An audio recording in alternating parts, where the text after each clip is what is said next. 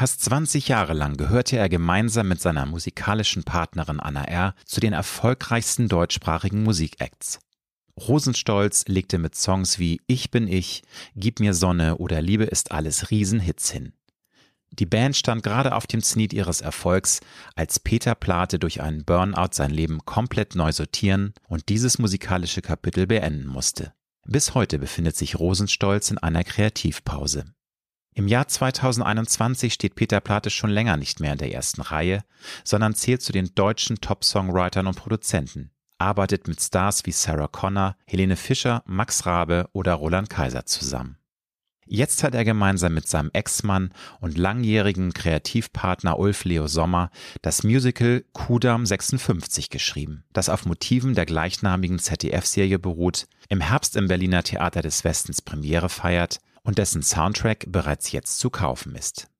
Peter Plate hat mir im Gespräch verraten, wie sehr es an seinen Nerven zerrt, dass sein neues Musical aufgrund der Corona-Pandemie erst mit rund zweijähriger Verspätung Premiere feiern kann, dass er mit dem Älterwerden seine Liebe zur Natur entdeckt hat und warum sein Beagle für ihn das beste Antidepressivum ist. Wenn du wissen möchtest, warum Peter Plate vor Jahren in einer TV-Live-Show angeboten hat, mit dem höchstbietenden Sex zu haben, er erst mit Anfang 40 den Reiz einer monogamen Beziehung für sich entdeckt hat, warum er sich an Ende der Kreativpause von Rosenstolz aktuell überhaupt nicht vorstellen kann und wie ihn die bislang dunkelste Zeit seines Lebens in Form einer Depression für immer verändert hat, dann ist diese Episode für dich. Ich wünsche dir gute und inspirierende Unterhaltung mit Peter Plate.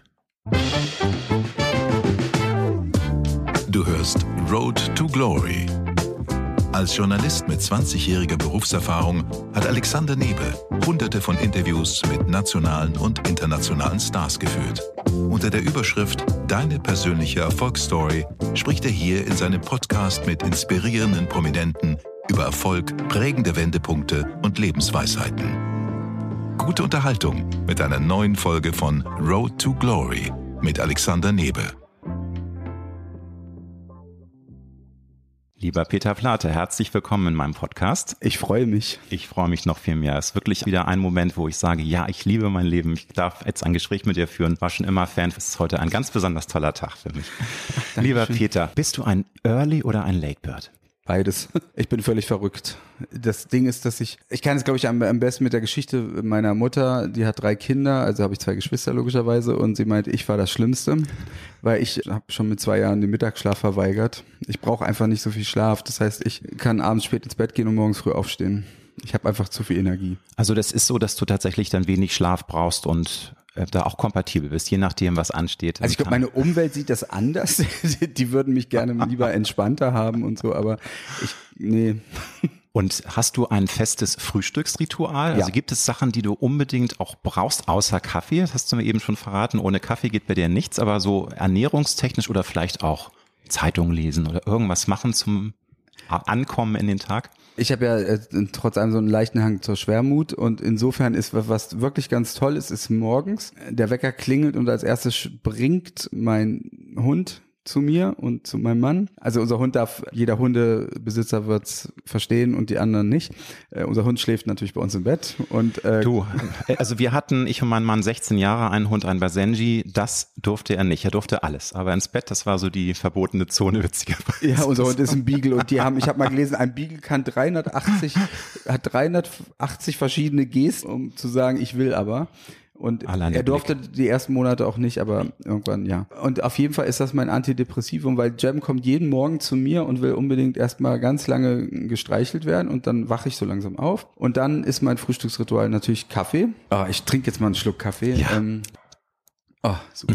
Ohne Kaffee geht gar nichts. Und dann ist, ja, ich kämpfe ja seit Jahren mit meinem Gewicht und das ist, also insofern ist das, gibt es verschiedene Regeln. Also Montag, also Dienstag, kein Mittwoch, du kriegst jetzt die ganz genaue Antwort.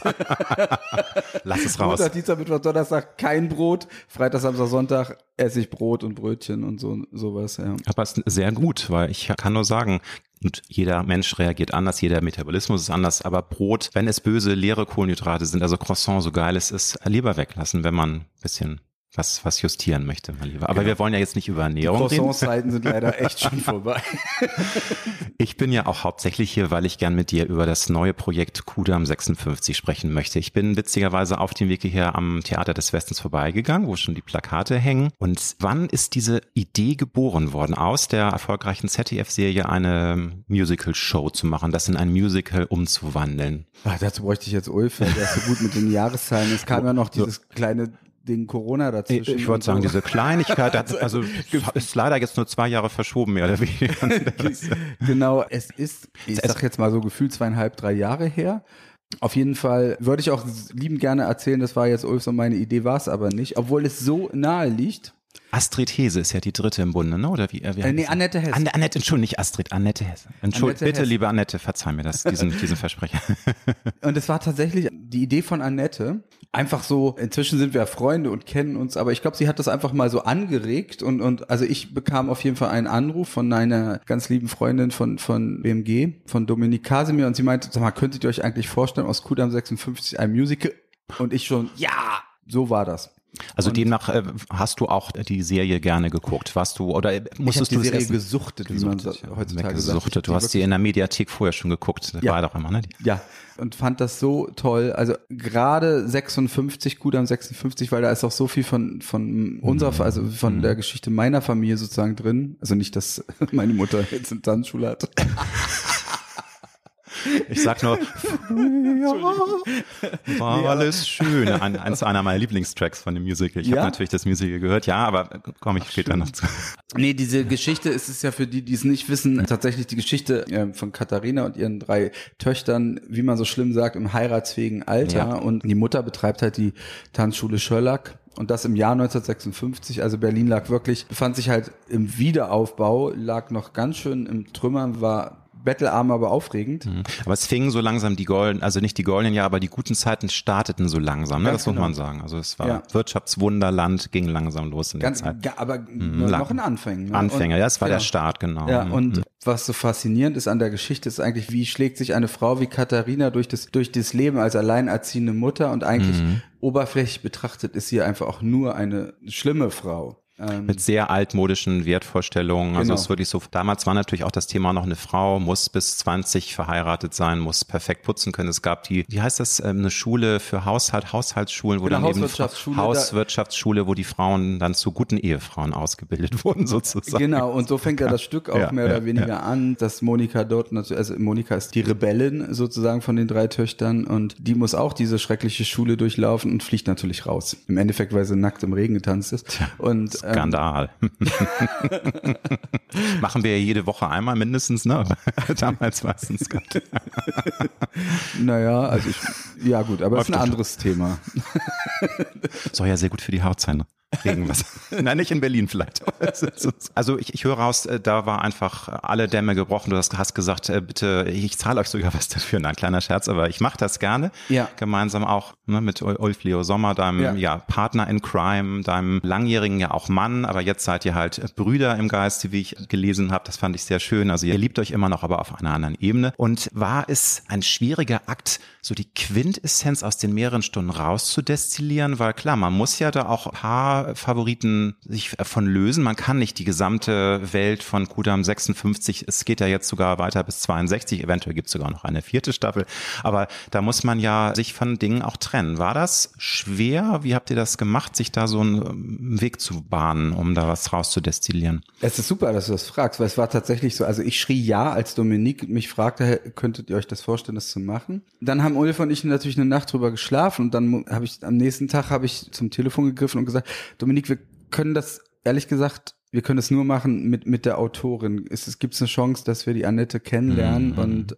auch finden, erstens, ob wir äh, auf derselben Welle schwimmen, weil ein Libretto zu schreiben von jemandem anders, das trauen wir uns auch gar nicht zu. Das, das muss, das muss mhm. Annette schon machen und wir schreiben die Songtexte und die Songs, aber es muss ein Teamwork sein und also gab es besagtes Treffen, das war hier drüben im Café Savini und das Schöne ist eigentlich, dass wir einander vorgewarnt wurden. Also Annette wurde gesagt, ja, die Jungs sind so ein bisschen schwierig und Künstler halt. Und, und, und uns wurde erzählt, ja, Annette ist auch, das war alles Quatsch. Wir haben uns gesehen, wir haben einander geliebt und wir waren fünf Minuten später im Thema, das erstmal so ging, dass Annette meinte, ich hasse Musicals.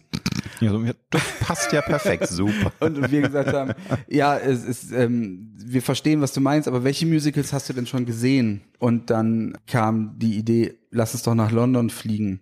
Ich fliege nicht.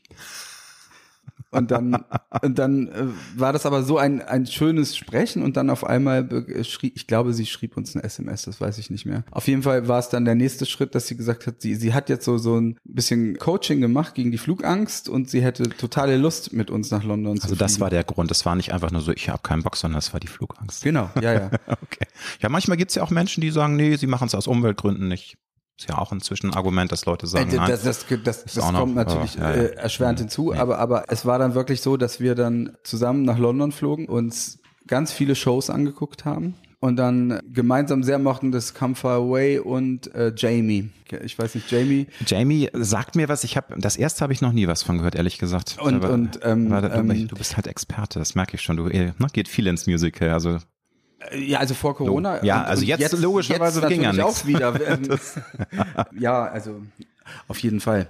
Und also wir haben gemerkt, okay, wir haben dieselbe Baustelle. Ich erwähne jetzt natürlich nicht die Stücke, die wir nicht mochten. Das, das Nein, macht das man einfach nicht. Aber, aber wir haben gemerkt, das könnte funktionieren. Also mhm, mhm. haben wir einfach angefangen. Und wir hatten alle keine Verträge, sondern hatten einfach es gemacht, weil wir dann wirklich Bock drauf hatten. Und dann muss man wirklich mal, falls der Zeit die Zeit, dass du da hast. Dann kam natürlich Corona dazwischen und das Ding hätte ja schon lange ja. Premiere gehabt. Und hier ist, muss man sagen, es ist unfassbar, wie sehr dann doch alle Partner uns unterstützt haben und wir wollten alle zusammen dieses Baby mhm. retten. Sozusagen. Ja, ihr habt ja auch einen sehr potenten Partner, UFA, ne? also die äh, sind natürlich toll, die haben das mitproduziert, ne? die UFA die GmbH. UFA, ne? aber, aber halt auch also äh, BMG. BMG natürlich, äh, klar, muss man ähm, noch erwähnen. Mhm. Genau, und ja, das hat uns eigentlich durch diese schwierigen Zeiten getragen. Das, jeder von uns hatte Ich wollte sagen, es ist ja eine Steilvorlage für die Frage, wie ihr das geschafft habt, euch da auf Spur zu halten. Das muss ja für Künstler, für kreative Menschen ein Horror sein, wenn man wirklich ein Projekt fertig hat. Das ist, oder an ein Baby kann nicht geboren werden wegen dieser blöden Pandemie. War das wirklich Höchststrafe? Habt ihr da manchmal gesagt, ist jetzt so, kann niemand was dran ändern und habt euch positiv konditioniert oder habt ihr manchmal auch richtig innerlich geflucht und gesagt, Mensch, Mist, ich glaube zwischenzeitlich soll es dann sogar dann noch im April anlaufen, war geplant, dann kam die dritte Welle, glaube ich, dazwischen. Jetzt ist es im November, die Premiere endlich. Wie seid ihr mit dieser doch harten Zeit umgegangen, dass diese, das neue Projekt nicht durchstarten konnte? Also für Ulf und mich war es wir mussten so schnell agieren, also reagieren, agieren. Also das betraf ja nicht nur Kudam, wir hatten auch noch eine Baby- und Tina-Tour zu der Zeit. Und ich glaube, am wichtigsten, also erstmal begreift man das alles gar nicht. Nee, das, das, ist einfach zu viel für, ja. für ein, ein so ein kleines Hören, wie ich es habe, um das sofort alles zu begreifen und dann auch noch alles richtig zu machen. Aber der zweite Schritt war dann wirklich den Künstlern hier, hier fungieren wir ja als Autoren und äh, wir stehen ja nicht auf der Bühne. Also hier war das Wichtige eigentlich dem ganzen Team ein gutes Gefühl zu geben und, und, und denen zu sagen, wir werden alles uns Mögliche tun, das Baby sozusagen hm. zu retten, hm. ähm, ohne dass wir natürlich eine Garantie abliefern konnten. Konnten wir ja nicht. Und das Wichtige ist ja auch, wir haben ja richtig Hochkaräter auch dabei, die wollten wir natürlich halten. Klar, ähm, das ist ganz schwer mit Also es war wirklich, hm. wirklich, wirklich ähm, die Hölle und wir haben hm. ganz viel geweint. Wir haben wirklich viel geweint. Wir haben aber auch viel gelacht, weil in Krisenzeiten entwickelt man irgendwann so ein ähm, so auch ein Geigenhumor, Geigenhumor ne? genau. Das geht gar nicht anders. Ich glaube, das kennt auch jeder. Ja, absolut. Und toll war der Zuspruch von vielen Leuten, die auch gesagt haben, nee, bleibt dran, haltet mhm. durch. Und Ulf und mir geht es ja zum Glück materiell gut. Das, ja. ist, das, das hilft natürlich ungemein, aber trotzdem hatten hatten wir auch wahnsinnige Angst um unsere kleinen, äh, äh unsere kleine Firma. Wir sind eigentlich eine ganz mhm. kleine Firma und, und wir wollten jetzt unbedingt natürlich alle Arbeitsplätze äh, halten und äh, das war schon echt kompliziert, hat uns aber im Endeffekt als Team, glaube ich, eher zusammengeschweißt. Ja, nun ist es ja hoffentlich, also nicht hoffentlich, das wird jetzt am, im November Premiere feiern, das Musical, da kommt nichts mehr dazwischen, das äh, bestimme ich jetzt einfach mal so. Ich schicke das ans Universum raus, das ist äh, nicht nochmal was dazwischen kommt, mein Lieber. Das Musical spielt in den 50er Jahren und ich merke immer wieder, dass es doch so eine Faszination für dieses Jahrzehnt gibt Was mich manchmal wundert, weil es ist ja eigentlich eine ganz schön heftige Zeit gewesen. Nazi-Deutschland war noch nicht lange vorbei. Es wurde sehr viel zugeschüttet, zugeknallt. Äh, an Aufarbeitung fand überhaupt nicht statt. Es war eine unglaublich prüde, ähm, auch bigotte Zeit. Wie erklärst du dir dann, dass trotzdem diese verklärte Nostalgie, so, ach, und das war doch so schön damals. Und ich sag nur, früher war alles schöner, ne? Das eine Lied, was mir so gut auch gefallen hat. Ist das für dich auch eine Ambivalenz? Kannst du das im gewissen Sinne nachvollziehen, dass eine Faszination da ist? Ich kann das absolut nachvollziehen. Ähm, ich kann es jetzt natürlich noch mehr nachvollziehen, weil ich mich mit der ganzen Zeit auch so auseinandergesetzt habe und so viele Gespräche führen durfte und so. Aber ich kann natürlich sagen, ich möchte auf ich bin total dankbar, dass ich nicht in dieser Zeit auch noch als schwuler Mann. Wir beide als schwuler Mann, das darf ich kurz unterbrechen, das muss ich meinem Mann immer sagen. Wenn wir dann mal beim Sonntagnachmittag irgendwie einen Film mit Peter Alexander sehen aus den 50ern, ach, da war die Welt noch in Ordnung. Ich so, ja, Peter, Sängste. Und vor allem wir als schwules Paar hätten da überhaupt nichts zu lachen gehabt. Hätte es gar, wäre gar nicht möglich gewesen, als schwules Nein. Paar da zu leben, es sei denn, du bist irgendwie Multimillionär etc. Aber ja. du sagst trotzdem, ist da so ein Gefühl, dass du sagst, du, also du möchtest da nicht gelebt haben? Nee, aber, aber das, das, das Interessante ist, ist, dass äh, da bin ich dann auch bei meiner Familie, dass der Bruder meiner Mama Schnecke, der heißt auch Peter, bei uns heißen auch alle Peter, der ist ja auch schwul und, und sozusagen war er natürlich oder ist er auch dann der ist jetzt äh, 79 Jahre alt mhm. und der hat noch alles Schlimme, was, was in Kudam vorkommt. Ich kann jetzt ja nicht sein Leben erzählen, aber der musste fast all das auch selber erleben. Und trotzdem ist es so, wenn, wenn wir zusammen sitzen und er aus seinem Leben erzählt, er zieht glücklicherweise ein, ein positives Resümee auf sein Leben. Und weil es halt natürlich da, wo viel Leid ist, ist halt auch, gibt es auch trotzdem einen Zusammenhalt. Und zum Beispiel in unserer Familie gab es halt Tante Mathilde und Tante Mathilde hat dann einen schwulen Mann zur Untermiete genommen und in Wirklichkeit hat da Tante Mathilde, der schwule Mann und sein Freund gelebt, weil damals durften zwei Männer nicht zusammen einen Mietvertrag haben. Das war illegal. Und also man musste immer irgendwelche Wege finden, sein Leben zu leben. Und ich glaube schon allein, also große Motivation war für mich jetzt wirklich für meinen Onkel dieses Lied zu schreiben von Joachim und das heißt ein besserer Mensch. Einfach um ja, eigentlich den Menschen Danke zu sagen, die Kämpfe schon für uns ausgefochten haben, von denen mhm. wir jetzt profitieren. Ja. Und, und, wir wiederum müssen auch noch weiter daran arbeiten. Wir müssen vor allem den Status quo halten. Also das ist ja schon mal, wir können jetzt in Großstädten nicht undankbar sein, aber ist ja auch kein Geheimnis, dass es gerade in Großstädten inzwischen wieder so ein bisschen bröckelt und dass es auch wieder mehr Übergriffe gibt und das, ja. was zum Glück ja auch publizierter wird. Also früher wurde es unter dem Teppich gekehrt. Das ist ja das Positive. Aber ich glaube, der Kampf ist noch lange nicht, ja, tun, es ist ganz viel zu tun und man kann auch nur sagen, es waren wirklich heftige Zeiten und wenn, wenn man sich mit der Geschichte der Homosexualität beschäftigt in Deutschland, also ich sage nur der Paragraph 175, erst genau. 1994 abgeschafft, das ist schon eine heftige Geschichte, wenn man sich damit auseinandersetzt. Aber, hm. Das finde ich super, dass du das erwähnst. Ja. Und genau das ist halt auch ein bisschen so diese Motivation, deswegen bin ich Annette halt so dankbar, dass sie so eine Geschichte überhaupt erzählt, weil wir müssen das den Leuten erzählen, weil das mhm. wird so mhm. schnell vergessen, dass der Arbeit, äh, was weiß ich, wenn eine Frau noch in den 70er Jahren arbeiten gehen wollte, dass der Ehemann ihr eine Erlaubnis ausstellen musste, das wird vergessen. Und ich frage frag mich, das wissen wahrscheinlich viele junge Menschen gar nicht mehr. Und wir müssen das noch so lange erzählen, bis, bis es wirklich gleiche Rechte für alle gibt. Das ist Wahnsinn. Ich sag nur, meine ähm. Mutter wollte sich äh, trennen von meinem Vater und hat 1975 eine eigene Wohnung angemietet und er hat den Mietvertrag wieder aufgelöst. War erlaubt in den 70er Jahren. Also unfassbar, unfassbar, oder? Ja. ja. Wahnsinn. Ich hatte ja schon erwähnt, dieses Lied, was mir so gut gefallen hat, weil er auch diese, ich mag diese Ambivalenz und dieses einerseits, wie heißt nochmal der Charakter früher? Ich rede mhm. jetzt von früher. Wie heißt Katharina. die? Katharina, genau. So dieses doch sehr verklärt, aber auch dann so ein bisschen das Böse, das Verbissene kommt in diesem Lied durch. Aber trotzdem hat es natürlich auch eine wunderbare Harmonie. Also ich, da bin ich ja eh ganz empfänglich, sobald Geigen spielen, ist bei mir alles aus. Was mir auffällt, ist, dass tatsächlich das so ist, wenn man älter wird oder reifer wird, dass man tatsächlich auf die Vergangenheit ein bisschen verklärter guckt. Geht dir das auch manchmal so, dass du dich dabei ertappst, dass man jetzt in dem Alter ist, wo man sagt, oh, so wollte ich eigentlich nie sein. Ach, wie toll war das in den 80ern und oh, 90ern. Das ist absolut. Ja, ja. ja es ist, ähm, ich habe glücklicherweise die besten Neffen und Nichten der Welt und alle natürlich auch im verschiedenen Alter. Und durch Ulfi habe ich natürlich doppelt viele Neffen, weil die gehören natürlich nach wie vor alle dazu. Und mhm wenn die schon anfangen, ihre Augen zu verdrehen, so von wegen jetzt erzählt Peter wieder von früher, dann weiß ich schon, okay, ich sollte mich mal kürzer fassen. Ähm, Und ich glaube, weißt du, was da wichtig ist, ist einfach dieser Humor. Wir müssen auch über uns lachen, wenn ja. wir den jungen Menschen sagen, dass früher alles besser war, weil natürlich war nicht alles besser. Und ich glaube, vielleicht waren ein paar Sachen besser. Es waren viele ähm, Sachen anders und ich glaube, was tatsächlich besser war, und da werden mir jetzt einige den Kopf abreißen, weil ähm, es ist nun mal so, wir leben in einer digitalen Social-Media-Zeit und viele können sich das nicht mehr vorstellen. Ich glaube aber, es war besser ohne das, weil es gibt Vorteile, es gibt natürlich auch für Künstlerinnen und Künstler Vorteile, aber die Nachteile überwiegen in meinen Augen. Aber wahrscheinlich auch, weil ich ein mittelalter Mann bin und äh, nicht da den, also wir sind ja beide auch in Social Media, wir sind, spielen da ja mit, aber man, man macht es einfach, weil es irgendwie dazugehört, wenn man im Medienbereich arbeitet. Aber ich finde es total philosophisch. Jetzt auf meine Arbeit ja, bezogen ja. bin ich ein bisschen bei dir. Also ich definiere mich, ich bin ja Popmusiker, ja. Also wenn es auch ein komisches Wort ist. Je länger man drüber nachdenkt, umso, umso komischer wird.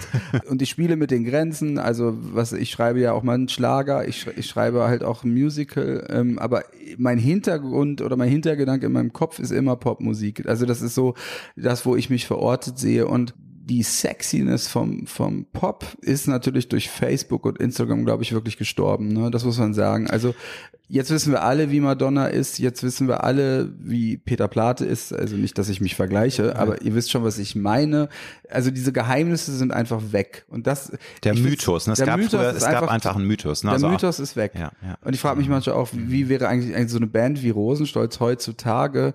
Bei uns war ja ganz viel inszeniert und so. Und dann hätten wir auch diesen ganzen Scheiß mitmachen müssen. Und also Anna und ich haben auch neulich gerade drüber geredet. Wir würden einfach heutzutage, was weiß ich, Rosenstolz würde ein neues Album rausbringen. Die würden von uns erwarten, dass wir in The Voice rumträllern und das ist so gegen meine Vorstellung von Pop, wie es eigentlich ist. Das mag jeder anders sehen. Ne? Aber also, also ich bin kein Casting-Show. Ähm, also man kann sich das anschauen, aber du magst das Format jetzt nicht oder ist es nicht deine Art? Ja, ich glaube, wir haben ja nicht Rosenstolz zum Beispiel gemacht, weil mhm. wir jetzt, was ich, weil, weil Anna die beste Sängerin und ich der beste Komponist bin, sondern wir haben Rosenstolz gemacht, weil, weil wir das machen wollten. Es kam aus uns so raus. Wir, wir würden bei, bei jeder Casting-Show würden wir durchfallen. Und, und das, das äh, sagst du jetzt so selbstkritisch. Nein, nein, nein, das ist, das ja. würde würde auch Anna so sehen. Das ist, das ist ja, so aber, überhaupt nicht. Ähm, Selbstkritik ist natürlich, das kennt man. Also ich kenne das auch von mir, aber ich glaube, das, das siehst du zu kritisch. von dir, aber was ich halt eigentlich sagen will, ja, ist, ist dieses, dieses, heutzutage ist alles so, man muss sich so anpassen und wir waren nicht angepasst.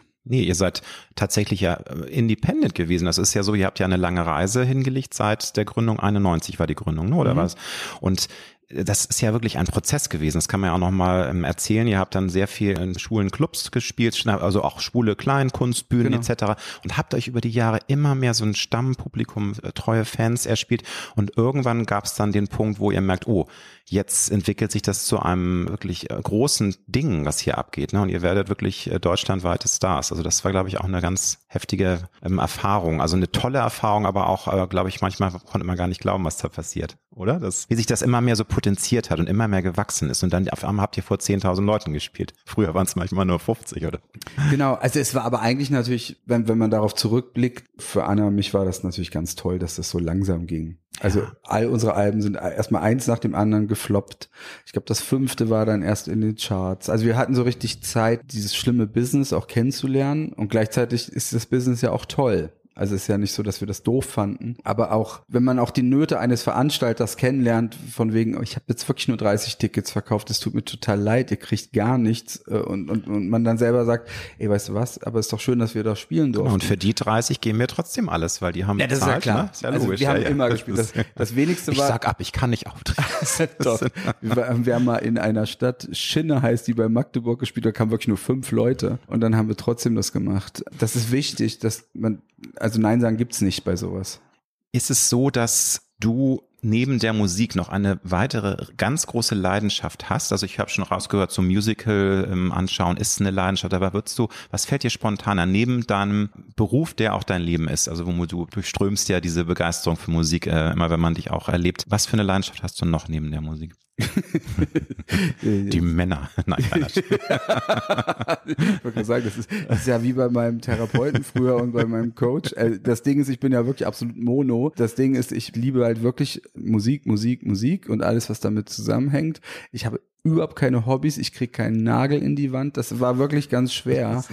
Und jetzt zwinge ich mich, ich kann auch, ich habe eine ganz kleine Dachterrasse und da mache ich meinen Garten im Sommer, also meine, meine Pflanzen und so, weil ich selbst da mich nicht hinsetzen kann. Und also es ist, es ist also bisschen, es ein bisschen bekloppt bin ich halt. Aber Mon, also wirklich, es ist dann ähm, da, da Musik, Musik, Musik und daneben ist dann eigentlich nur noch die Liebe und das Leben und das Genießen und genau. Und früher ja, war es natürlich ja, auch ja. die Männer, immer noch die Männer, aber ich habe jetzt ja, inzwischen du. das auf einen Mann äh, runter reduziert und äh, lebe in, äh, hätte ich nie gedacht, ich lebe in so einer monogamen Beziehung jetzt schon seit über zehn Jahren. Das, du, da müssten wir eigentlich mal einen eigenen Podcast drüber machen, weil das finde ich ein sehr, sehr spannendes Thema. Jetzt einige wird es nicht interessieren, aber da gibt es ja verschiedene Thesen. Viele sagen eben ja, Männer sind sowieso eigentlich nicht für die Monogamie gemacht und schwule Männer schon gar nicht. Aber es wäre jetzt ein, würde zu weit gehen. Aber finde ich ein sehr spannendes Thema. Aber das möchte gerne zwei Sätze, ja, darf ich zwei Sätze sagen? Und gerne bitte. können wir darüber auch eine Sendung machen, weil ich glaube, dass also das erste, ich war wirklich die größte Schlampe, die rumlief und ich finde auch jeden, der das so leben möchte, ich finde das völlig in Ordnung, ja.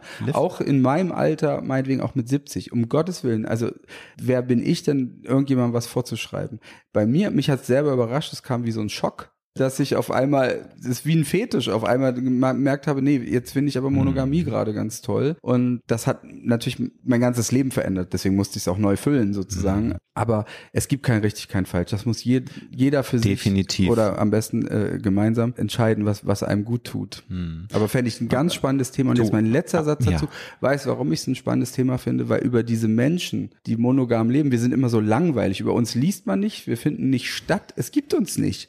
ähm, ähm, und das ist eigentlich manchmal ein bisschen schade. Ja. Nein, das kann ich noch ergänzen. Es hieß ja auch dann lange Zeit, ja, und in heterosexuellen Paaren ist es noch mehr äh, mit der Monogamie und jetzt gibt's ja auch Tinder und jetzt hat sich das ja total aufgeweicht. Also inzwischen haben ja auch die heterosexuellen Menschen entdeckt, dass man auch ganz viel unkompliziert Spaß haben kann.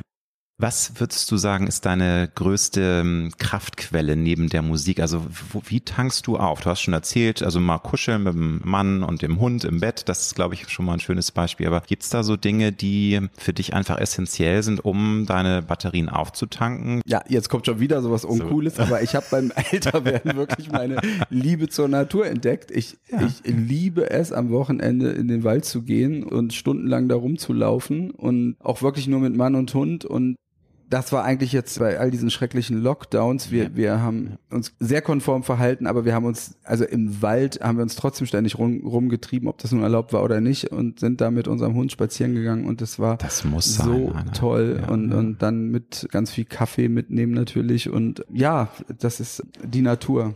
Ja, also da bin ich äh, noch etwas anders drauf. Mein Mann, der ist auch da sehr empfänglich und möchte mich auch mal gerne zu so Wellnessurlaub irgendwie in, ähm, in den Alpen so entführen, aber das ist nicht so meins. Ich bin dann doch eher so ein Barcelona-Typ oder gerne nochmal die Großstadt. Aber vielleicht kommt das noch. Also ich, aber fahr doch äh, mal nach Barcelona und dann fährst ja. du einfach äh, äh, einfach äh, bisschen weiter in die Costa Brava. Da gibt's ja. so schöne Stellen, wo man dann umgehauen wird. Super, super Natur. Tipp, ja. Super Tipp. Ähm, Und dabei ähm, noch ein paar ähm, spanische Rotweine testen. Äh, unbedingt. Nochmal zu deiner äh, beruflichen Vita. Du hast ja nicht sofort mit der Musik durchgestartet. Du hast ein Sozialpädagogikstudium angefangen. Da habe ich auch äh, recherchiert, dass das für dich, also du hast eigentlich ein, ein, ein Fable, du ein Interesse für das Thema, aber du hast trotzdem gelitten. Es hat dir keinen Spaß gemacht. Also du hast es nur so ein bisschen angefangen. Dann bist du bei Udo Walz als Champoneur für ein paar Monate gelandet und hast natürlich immer parallel auch Musik gemacht. Aber mhm warum ich das jetzt aufzähle, gab es in der Zeit einen Moment, wo du so genervt warst, dass es nicht so richtig durchstartete mit, mit der Musik, dass du darüber nachgedacht hast, einfach das komplett an den Nagel zu hängen oder wäre das einfach nicht möglich gewesen, weil eben Musik dein Leben ist, wie du schon gesagt hast?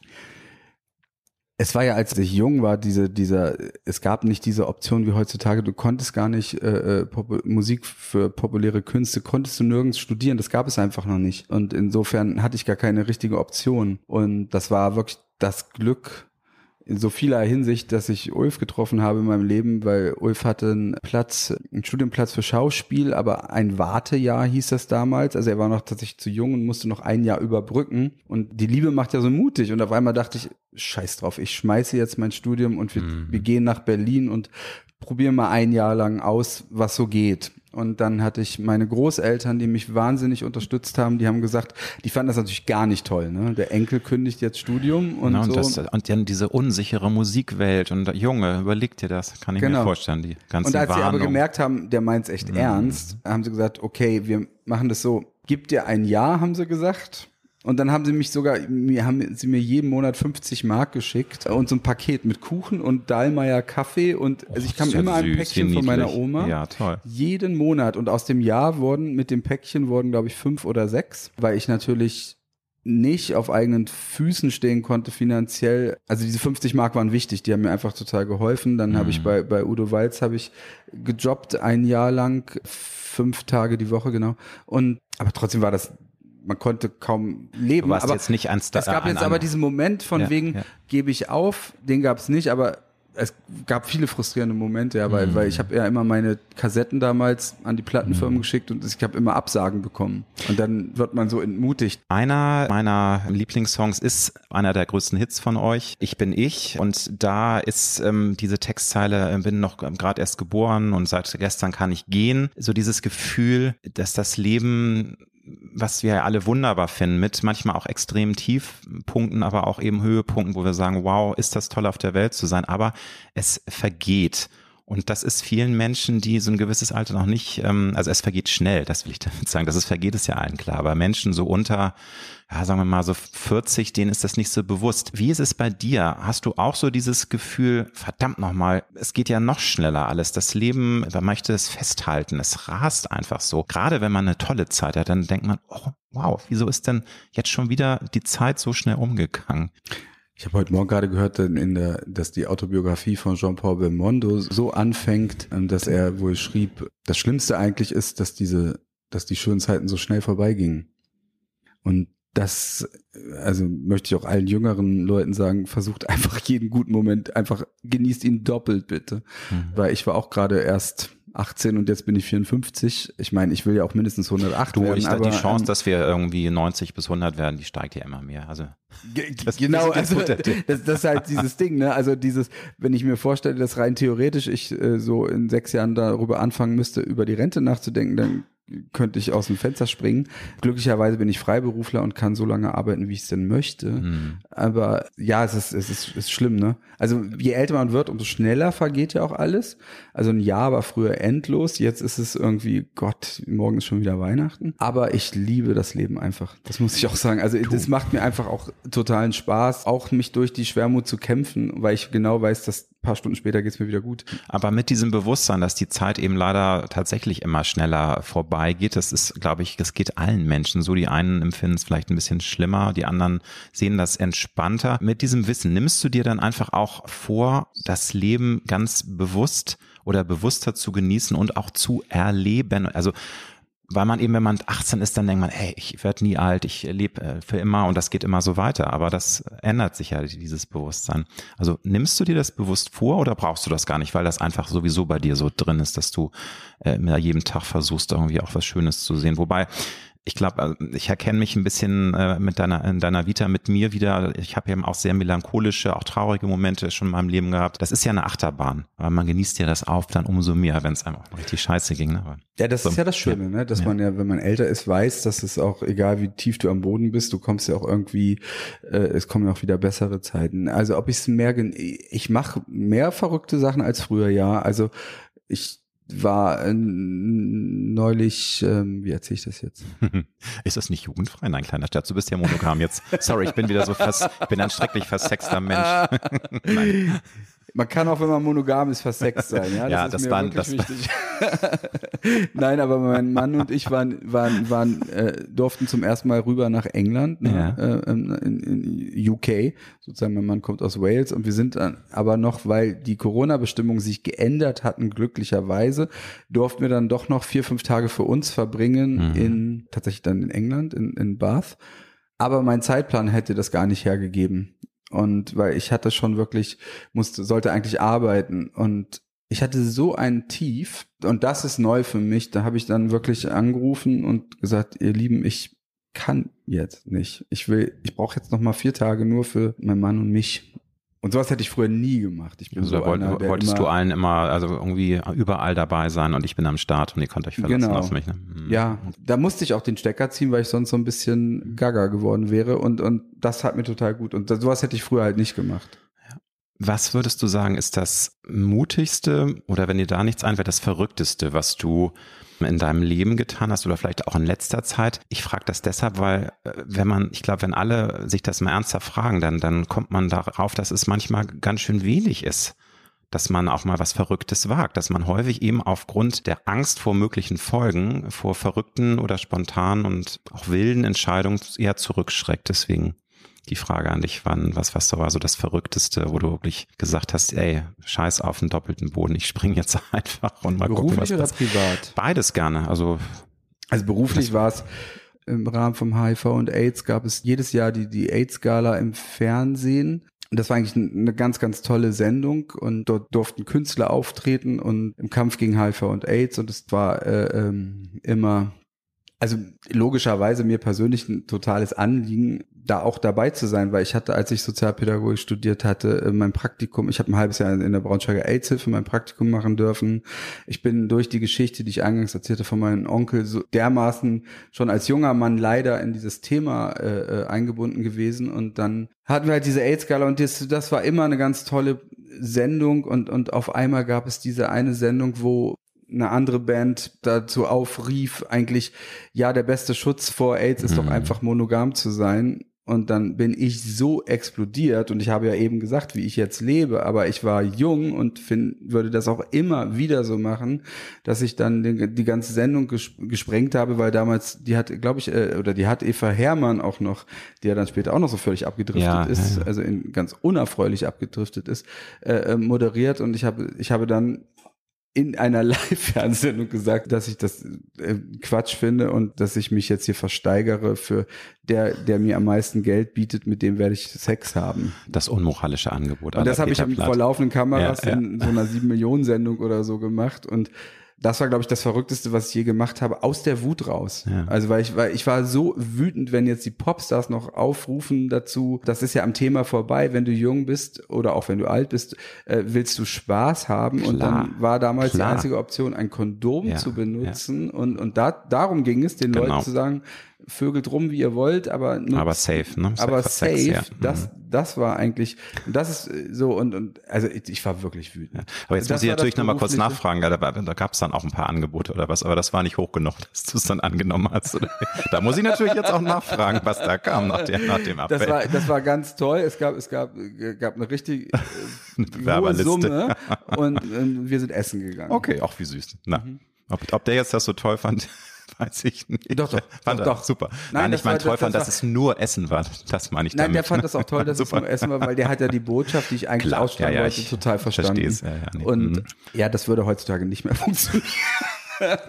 ähm, und privat war es, glaube ich, tatsächlich das habe nicht ich gemacht, sondern mein Mann. Ich finde es immer noch Wahnsinn, dass der damals alle Zelte abgebrochen hat aus, mhm. aus London und zu mir nach Berlin geflogen ist, äh, gezogen ist. Mhm weil ich war 42 in einer riesen Lebenskrise eigentlich mhm. noch und noch nicht mhm. richtig draus und dass wir zusammen diesen Mut hatten, darauf bin ich immer noch stolz. Ja. Du hast du schon erwähnt, deine äh, Karriere ist einzigartig und ich äh, hast auch schon gesagt, dass es wichtig war, dass es langsam gewachsen ist. Viele drehen dann ja auch ab, wenn sie von 0 auf 100 durchstarten. Das war bei euch nicht der Fall.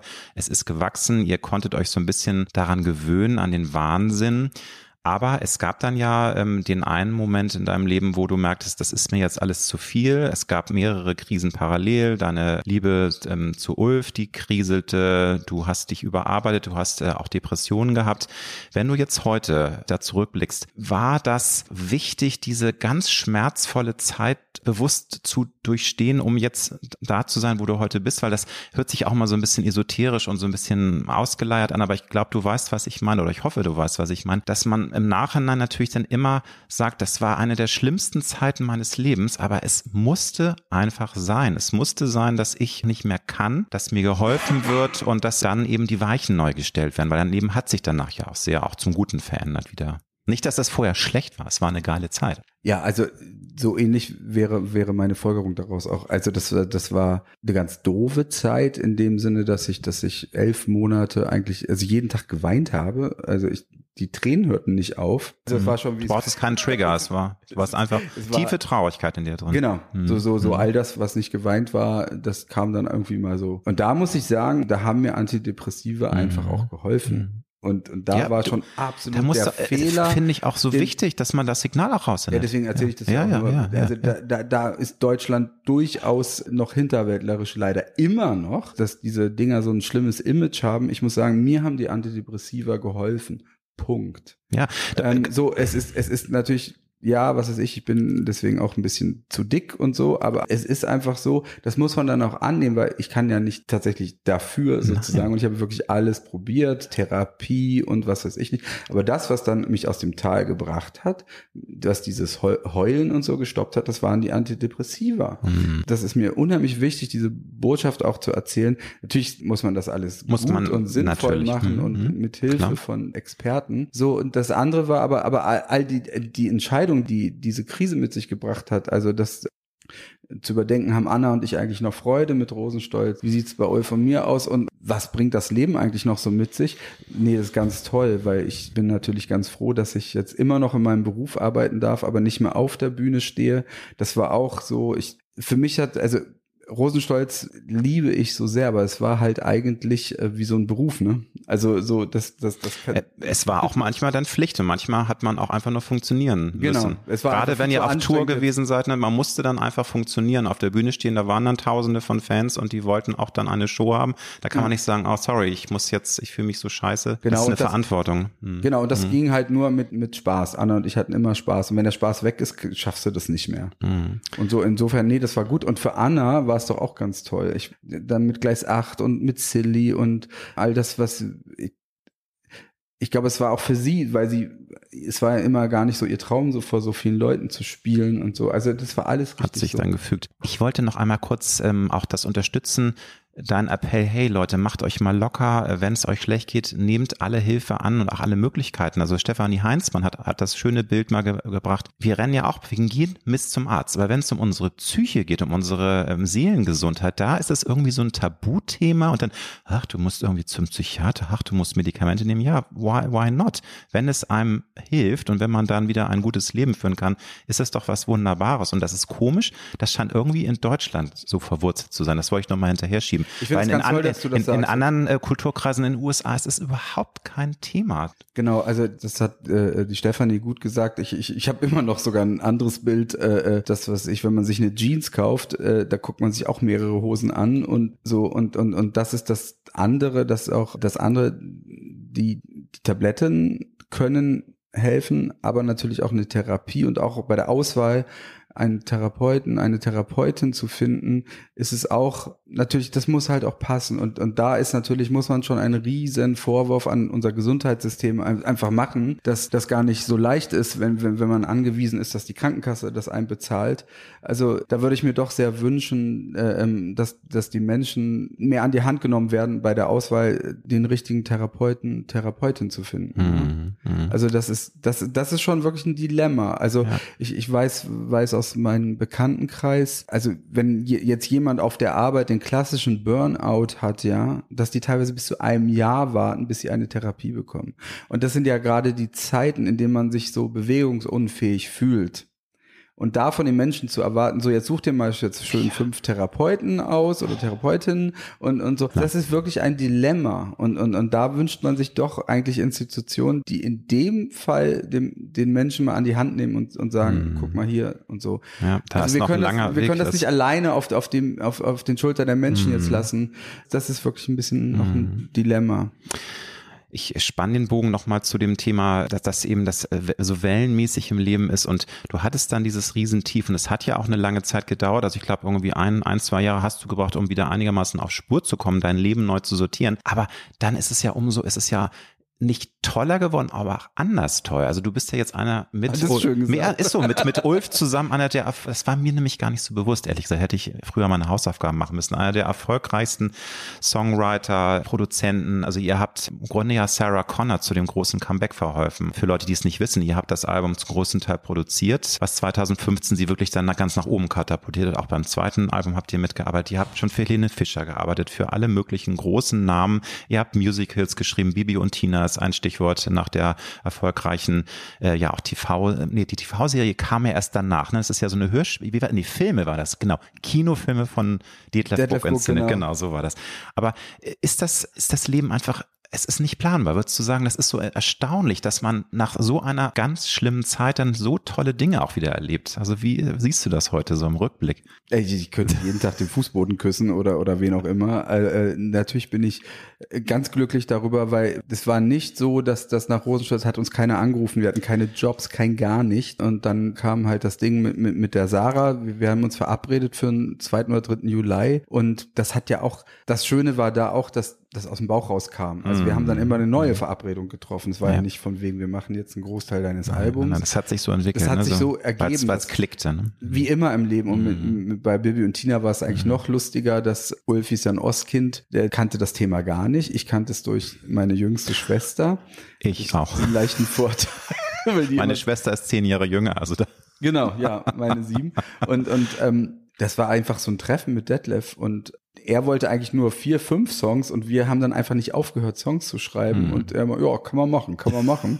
und dann ist das so passiert, spielerisch. Ja, toll. Und das ist halt, was so schön ist an Detlef und, und, und damals auch an Sarah, man muss uns Künstler auch oftmals mal machen lassen, ohne dass da irgendjemand Großes immer hinterher steht und uns überwacht. Mhm. Dann kommen auch kreative Sachen. Ähm, man muss, ich möchte nochmal erwähnen, das heißt natürlich Muttersprache. Der Titel ist mir nicht eingefallen. Ich äh, habe hab schon Herzkraftwerke. Das war ja das zweite Album, was sie dann auch mit ihr zusammen gemacht haben. Nicht, nicht jetzt alle Songs, aber nee, bei einige. Ne? Haben wir, glaube ich, nur vier Aber er hat gemacht. Vincent geschrieben, der ja, natürlich ja, eine ja. Hymne jetzt ist, auch von der LGBTQ-Community äh, natürlich äh, abgöttisch geliebt wird. Also einfach toll. Es ist toll, was ähm, das für eine Wendung genommen hat.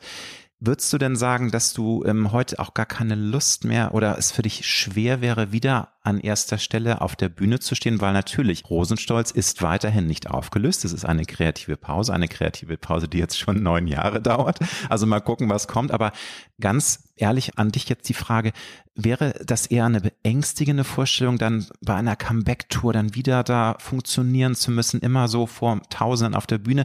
Oder reizt sich das vielleicht jetzt doch wieder mit dem neuen äh, Lebensgefühl, was du dir auch erarbeitet hast? Oder wie, wie, gehst du damit um, mit diesem, weil das wäre dann ja die Quintessenz oder die Folge, wenn es tatsächlich mal eine Reunion gibt oder nee, nicht Reunion, wenn es dann wieder ein neues Album gibt und wenn ihr die Pause beendet, so ist es richtig.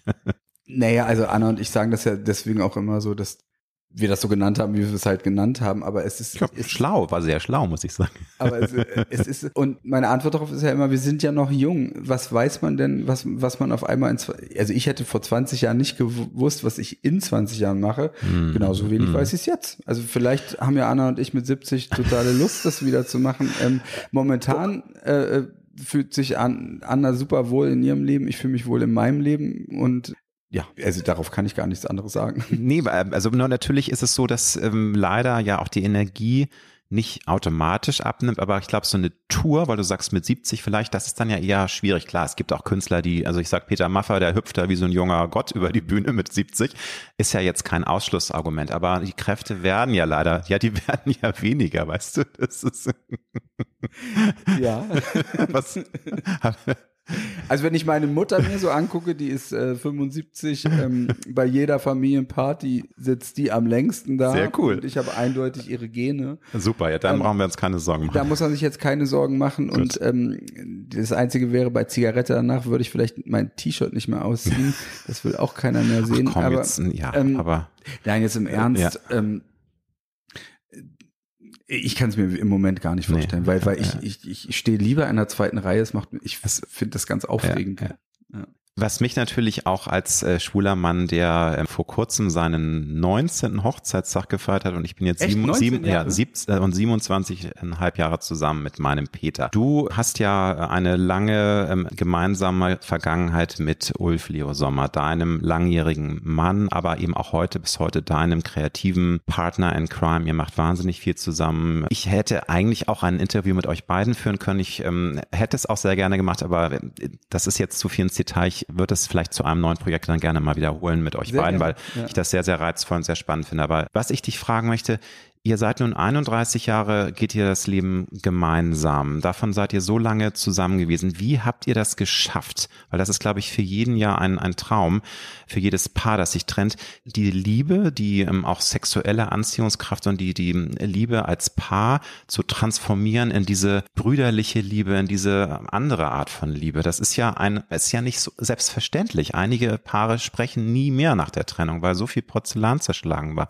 Und ich kann mir vorstellen, bei euch beiden, seid sehr emotional. Da ging es auch nicht mit Wattebäuschen zu. Da habt ihr euch auch wahrscheinlich ganz schön äh, was an den Kopf geworfen. Es waren viele Konflikte. Ist natürlich jetzt auch eine schwere Frage. Ich weiß, da könntest du wahrscheinlich jetzt auch, könnten wir einen eigenen Podcast auch wieder drüber machen. Aber trotzdem, vielleicht, wenn du es zusammenfassen kannst, wie, wie ging das? Wie habt ihr das geschafft, das so hinzubekommen, dass es nicht den großen Cut gab? Das ist natürlich wirklich schwierig, jetzt mhm. alleine drauf zu antworten. Ja, also ich, ich, kann nur aus meiner mhm. Sicht. Ähm, deine, deine Sicht der Dinge. Meine, meine Sicht, es gab gar keine Option. Also, das Leben wäre dann sonst nicht mehr lebens. Also das, der Mensch ist dir so. noch für mich. Also es mhm. gab, es gibt auch heute kaum einen Tag, wo wir nicht miteinander sprechen, selbst in Urlauben oder so, also getrennten Urlauben. Das ist einfach, wir sind halt total symbiotisch und wir hatten einfach auch ganz schön viel Glück. Also, mhm. weil wir so in der Symbiose sind, haben wir uns gleichzeitig auch in neue Männer verliebt, zum Glück nicht in denselben. Das wäre wirklich blöd das gewesen. Wäre dann, gut, wäre für kreative Outputs ganz gut gewesen, ne? für diverse Songs. nee, äh, äh, also das, das war toll und ich glaube, weißt du, ich würde so gerne da Tipps für geben, aber es gibt keine Tipps, wie man das schafft, weil, weil jede Geschichte ist die eigene. Bei uns war wirklich dieses Thema und darauf reduziert sich dann doch ganz vieles im Leben. Das Thema Sex war gegessen. Mhm. Also wir haben keine sexuelle Anziehungskraft füreinander mehr und das ist toll, weil deswegen glaube ich funktioniert das. Mhm. Weil das, also um, um jetzt mal wirklich seriös darauf zu antworten, Nee, bevor das, sich, das, das hat sich wirklich, glaube ich, in der, mhm. in, in der, wir hatten ja auch äh, Hilfe, also therapeutische Hilfe dabei.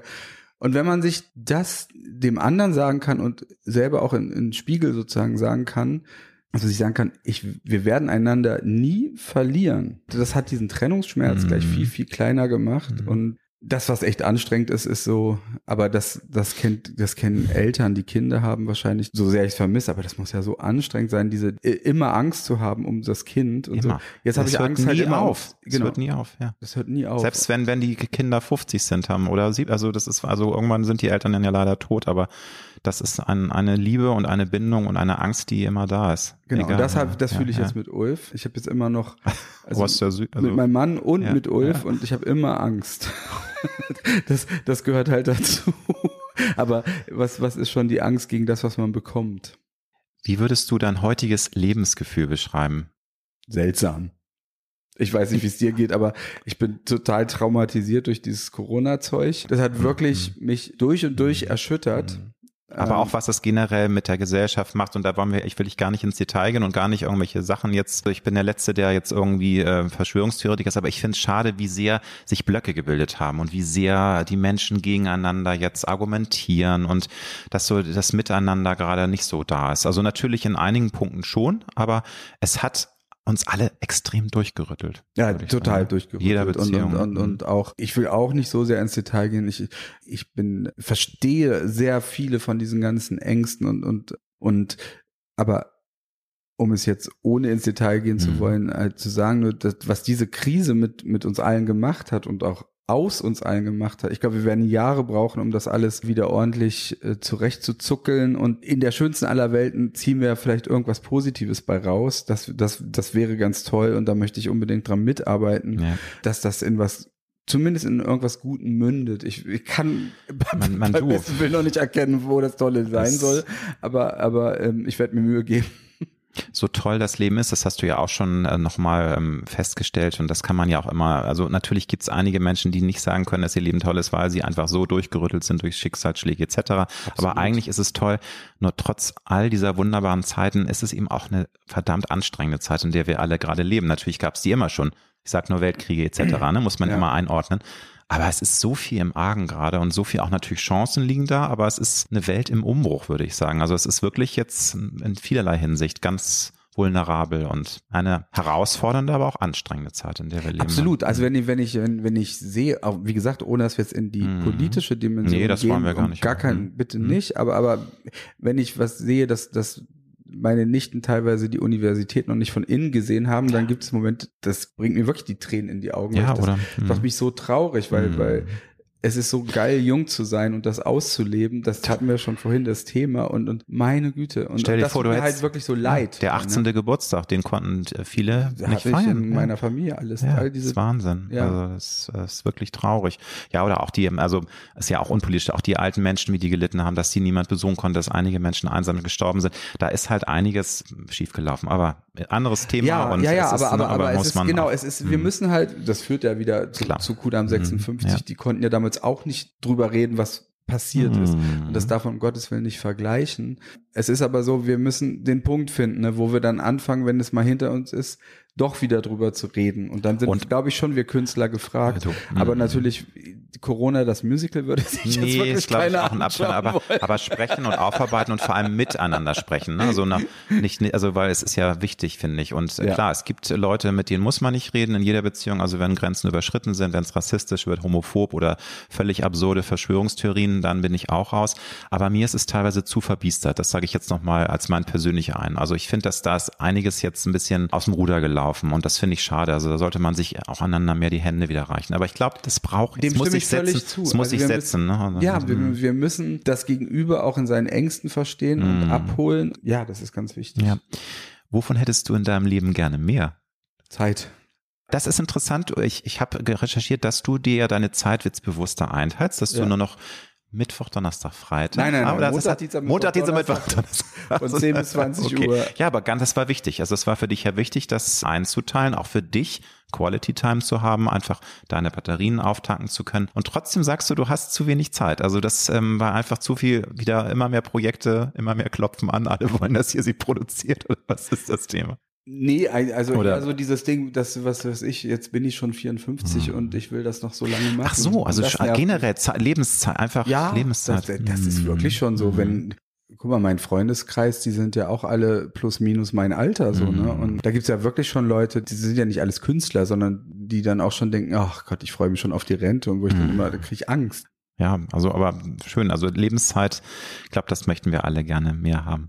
Und was möchtest du gerne weniger? Also was, was, wo sagst du, darauf kann ich eigentlich verzichten? Außer Stress natürlich, das brauchen die wir alle nicht, aber also diese Bürokratie bringt mich um den Verstand. Steuererklärung. Ja, also das, wir, wir haben ja das, es, ich habe es ja selber so gewollt. Wir sind ja auch Mitproduzenten von dem Kuda Musical Mhm. und mein Respekt wächst natürlich minütlich vor, vor diesem ganzen administrativen Mhm. Zeug, was da also alles dranhängt. Da bin ich halt der Popmusiker, der Schlager schreibt, aber tief in mir drin bin ich eigentlich eher so ein Punker. Also ich verstehe vieles davon auch gar nicht, warum das jetzt so sein muss.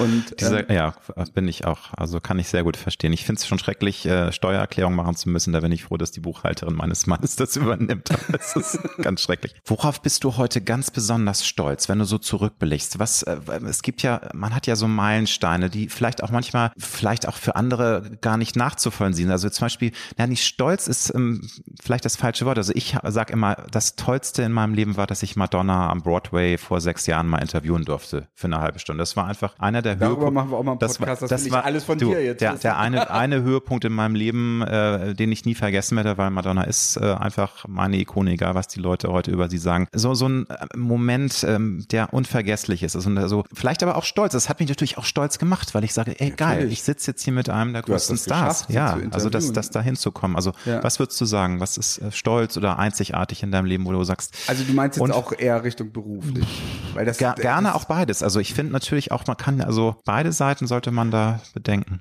Also beruflich sind, ey, das ist ganz klar natürlich, den Spaß und das Glück, den ich mit Rosenstolz hatte, ist ganz klar, aber ich liebe 36 Grad, was wir mit zwei Raumwohnungen geschrieben haben. Das ist so, weiß ich nicht, darauf bin ich tatsächlich irgendwie stolz, weil das nur aus Spaß und aus Liebe entstanden ist. Aber auch auf Vincent kannst du und könnt ihr stolz sein, finde ich, ist auch ein ganz toller Song. Also ist einfach so, ist eine moderne Hymne und ähm, ja, da bin ich stolz, viel- ich bin, ja, ich bin stolz, also, äh, Teil von Vincent Mhm, gewesen zu mhm, sein, auf jeden Fall. Da bin ich aber auch stolz auf Sarah Connor, wie sie das durchgerockt hat. Also, weil ich war da schon an so einem Punkt meines Lebens, wo ich gesagt habe, ey Sarah, das musst du durchrocken mit der Universal, die werden dich bremsen, die Plattenfirmen Ja, ja. und so. Und sie hat gesagt, nee, das ist für mich die erste Single. Und das hat Sarah gemacht. Dafür werde ich sie ewig lieben, dass sie das, das, das war so wichtig, dieser Song in diesem Moment und, und, und da ich muss bin ich jetzt, stolz ja. darauf, dass äh, äh, diesen Beitrag, was Ulf und ich da, dass wir gesagt haben, nee, wir machen, wenn wir so einen schwulen Song schreiben, eine das darf Jammer- ne, muss, das darf keine Jammerhymne Genau. sein, sondern das muss eine fiktive Mu- Story muss, sein. muss ich für alle, ähm, die jetzt den Song vielleicht nicht kennen, ich kann mir nicht vorstellen, dass es überhaupt jemanden gibt da draußen, aber die die ihn nicht kennen, es ist halt eine Coming-out-Hymne und es gab ein bisschen Battle, weil die erste Zeile gleich Vincent kriegt keinen hoch, das kommt da drin vor und das ist natürlich auch scandalous, ich finde es jetzt nicht schlimm, aber war ja auch in den, in den Medien dann Thema und das war der Grund, dass du sagst, da musste Sarah jetzt ein bisschen auch kämpfen bei Universal oder ihr alle zusammen und dass es als erste Single sozusagen so ein Song dann kommt. Ne? ja, und das Tolle an dem Song ist aber, wie kannst du denn jemanden besser erklären als mit dieser ersten Absolut. Zeile? Sehr schön. Wie würdest du dein Lebenskredo heute beschreiben? Das ändert sich ja auch. Also jeder äh, sieht sein Leben ja anders. Du siehst es anders, wenn du 30 bist und anders, wenn du wie heute 54 bist. Wie, wie ist es heute? Das ist die erste Frage, auf die ich nicht antworten Du, kann. alle- alles gut. Ich, Ich- ich, ich, ich- ich glaube, ich habe keins. Was ist für dich die Quintessenz für ein zufriedenes und, ja, soweit es möglich ist, auch wirklich glückliches Leben? Nun ist es so, dass du ja auch sehr unglückliche Zeiten erlebt hast. Das ähm, erleben wir alle. Also die, es gibt vielleicht auch Glückspilze, die fast nur irgendwie ähm, tolle Zeiten haben, aber es geht auch mal richtig traurige, fiese Zeiten. Aber was ist für dich so die, die Quintessenz? Was brauchst du, um glücklich zu sein, um zufrieden zu sein? Ich glaube, wir brauchen, oder ich brauche auf jeden Fall eine Basis. Ich bin, bin jetzt wenig, wenig esoterisch, aber ich Mhm. glaube, ich glaube sehr an, an das Körper und Geist und, und sowas. Das gehört zusammen. Also einfaches Beispiel, wenn du jetzt zu wenig Wasser trinkst, dann bist du auch irgendwann frustriert. Äh, nicht nur durstig, sondern geht auch die Seele in den Keller. Also das, es braucht dieser, dieser Ausgleich zwischen, zwischen, äh, Bewegung und Essen und, und so. Das ist, das ist tatsächlich wirklich wichtig. Äh, Anspannung, Entspannung, Genau. ähm, Trauer, Freude, also diese Ambi Yin und Genau. Yang, diese dass Ambivalenzen man im eigentlich Leben. fast alles, also ich versuche alles so sehr zuzulassen, wie es in dem Moment halt möglich ist. Hm. Ja, wobei, das ist, glaube ich, auch eine Sache. Als Künstler ist man ja generell durchlässiger. Das ist ein Segen, es kann aber auch ein Fluch sein. Ich glaube, dass man, wenn man diese Sensibilität hat und äh, die äh, höhere Empathie, das ist was Wunderbares, ist ein Geschenk, aber es kann auch ganz schön anstrengend sein, oder? Würdest du das bestätigen, dass man natürlich dann auch Trauer umso intensiver spürt und sich umso mehr auch da verlieren kann in so negativen Gefühlen? Ne, die Künstler haben ja als Ausgleich diesen grenzenlosen Narzissmus, ne? Also, Stimmt auch wieder.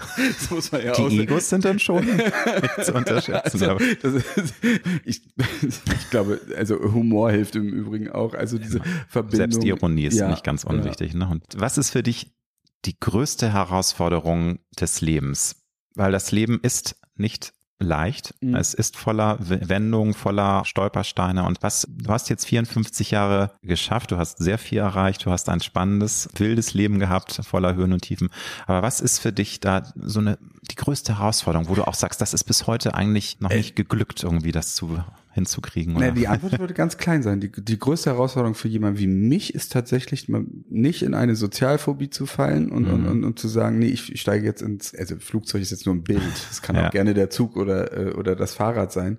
Aber ich gehe jetzt unter Menschen, ich, ich fahre jetzt dorthin, ich mache das. Das ist für mich ganz schön viel Überwindung immer wieder. Das glaubt immer gar keiner. Nee, das ist, weil, weil man denkt, hey, du bist eine Rampensau. Und du Genau, bist, aber ne? also das, das, ist ganz komisch für mich. Ich habe manchmal die komischsten Sachen, wo, wo von irgendwelchen Terminen, die ich machen muss, habe ich so eine Angst. Und jedes Mal wieder, wenn ich es dann mache, dann denke ich, Dann- warum dann läuft's, ne? habe ich mich eigentlich so Ja. angestellt. Das Ja, ist ja nicht so schlimm. Und das ist, glaube ich, und das kennt jeder oder die meisten, die ich kenne, die haben das auch in sich. Also dieses, gerade, Entschuldigung, aber in diesen Corona-Zeiten sich eben nicht auf sein Schneckenhaus zurückzuziehen, sondern zu sagen, nein, Hm. es hat einen Sinn gemacht, warum ich unter Menschen gegangen bin. Weil Menschen sind toll. Äh, äh, Gut, und- manchmal kann man auch zum Misanthropen werden, aber das ist eine andere Geschichte. Es Ja. gibt wunderbare, tolle Menschen, es gibt aber auch Arschlöcher. Natürlich, Nicht aber so die wenig, meisten aber. Menschen sind toll. Finale Frage. Wenn du dem 18-jährigen Peter Mhm. Mit der Lebenserfahrung, die du heute gesammelt hast, einen guten Rat für seinen Lebensweg mitgeben solltest als Mentor, was würdest du ihm heute sagen, dem 18-jährigen Peter?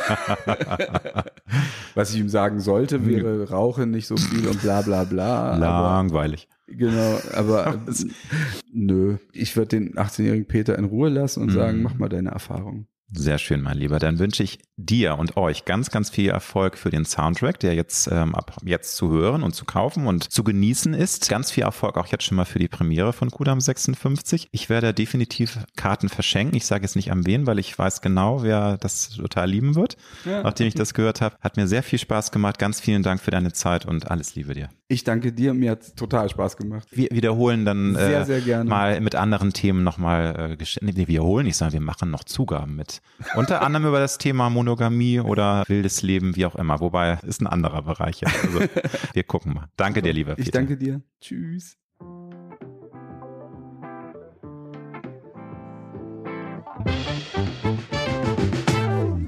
Das war Road to Glory. Wir hoffen sehr, dass es dir gefallen hat. Wenn du auch zukünftig keine Folge verpassen möchtest, dann abonniere jetzt diesen Podcast. Wir freuen uns, wenn du ihn weiterempfiehlst und auf Apple Podcast bewertest. Du hast Anregungen oder Vorschläge für zukünftige Gäste? Dann schreibe bitte an mail at alexander-nebe.com. Bis nächste Woche.